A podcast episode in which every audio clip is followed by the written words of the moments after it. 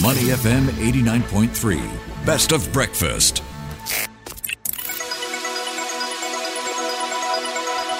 The U.S. Market Update with Money FM 89.3.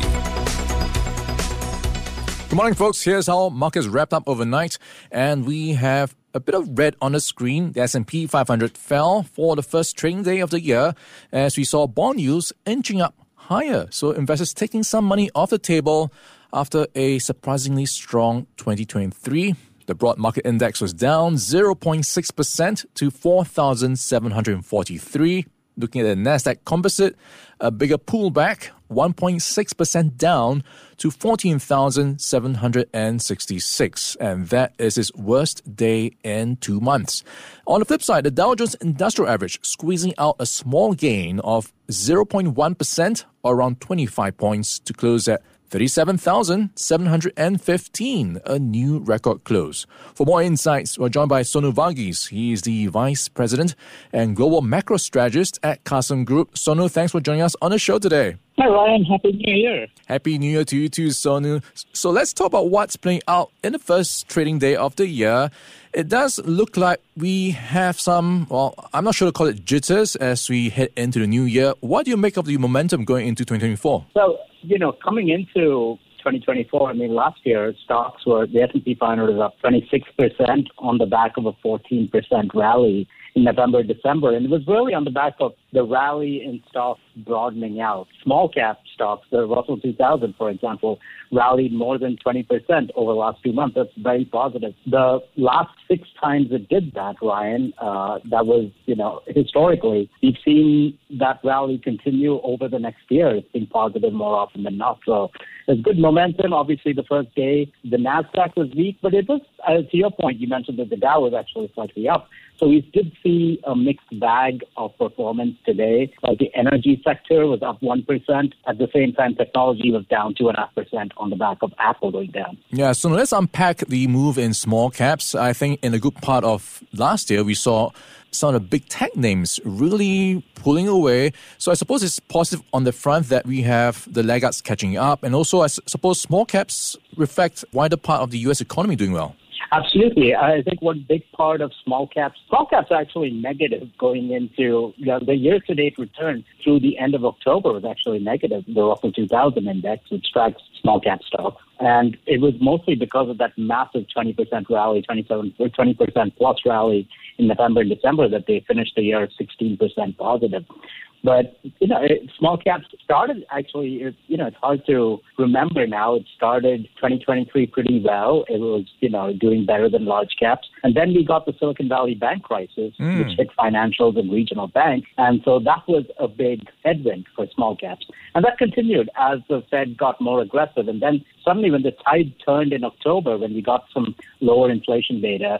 And then finally in December, the Fed acknowledged that inflation was coming down sort of signaling a pivot to rate cuts in 2024, I think that was a big catalyst for small caps outperforming. Yeah, so now going to this year, there's also starting to be a debate about growth versus value. So, on a portfolio allocation basis, where would you lean towards right now? Going more into small cap exposure or still riding the momentum on the Magnificent Seven? We actually have liked small cap, small, and even mid cap stocks for a while now.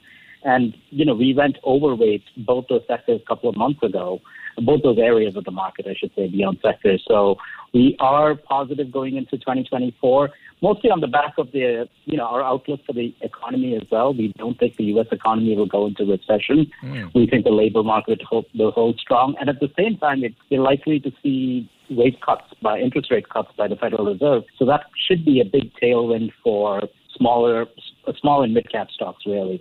Uh, we are neutral on growth stocks uh, for the matter. I mean, we don't think it, it, it's hard to be negative on technology stocks simply because it's such a big part of the index.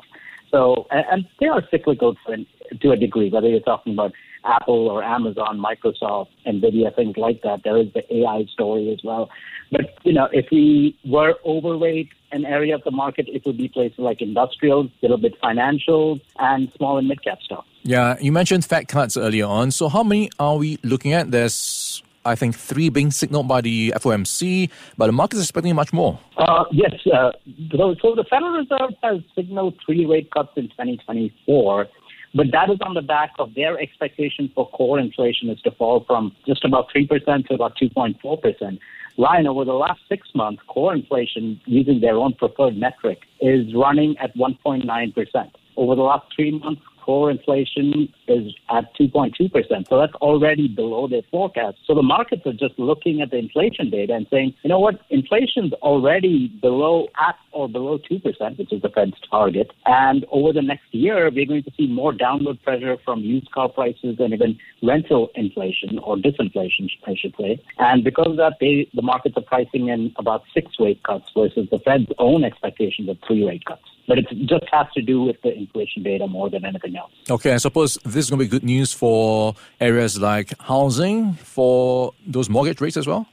Yes, I think uh, I, I, think one thing to keep an eye on is uh, as rates, interest rates ease up a little bit, and we're already seeing the impact of that. Is the cyclical parts of the economy, and the two big cyclical parts of the economy are housing and manufacturing. Right, housing has been, you know, it's the one area of the economy that was really adversely impacted by the Federal Reserve was housing because as mortgage rates rose, housing demand went down we saw that in mortgage applications, all of that. We saw mortgage rates at 8%. But over the last month and a half, mortgage rates have pulled back from 8% to 6.6%.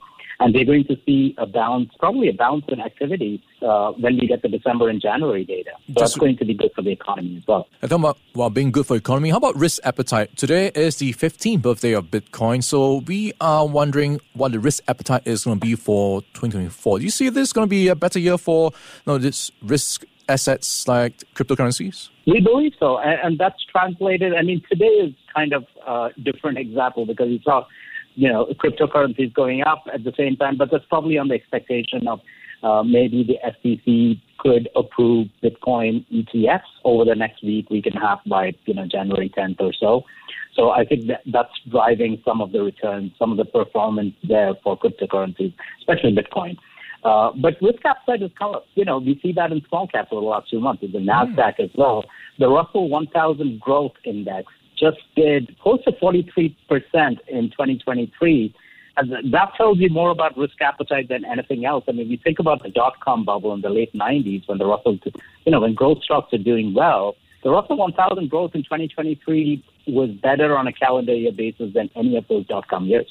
All right, Cheng Sonu Varghese. He's the Vice President and Global Macro Strategist at Carson Group. Giving us a good overview of what to expect in the coming year. Sonu, thanks for joining us on the show today. It's been great chatting with you. Thanks so much for having me. All right, Sonu, we'll catch up with you again soon. Stay Money FM 89.3. Before acting on the information on Money FM, please consider if it's suitable for your own investment objectives, financial situation, and risk tolerance. Before acting on the information on Money FM, please consider if it's suitable for your own investment objectives, financial situation, and risk tolerance. To listen to more great interviews, download our podcasts at awedio.sg or download the AWEDIO app. That's A W E D I O, AWEDIO at the App Store and Google Play.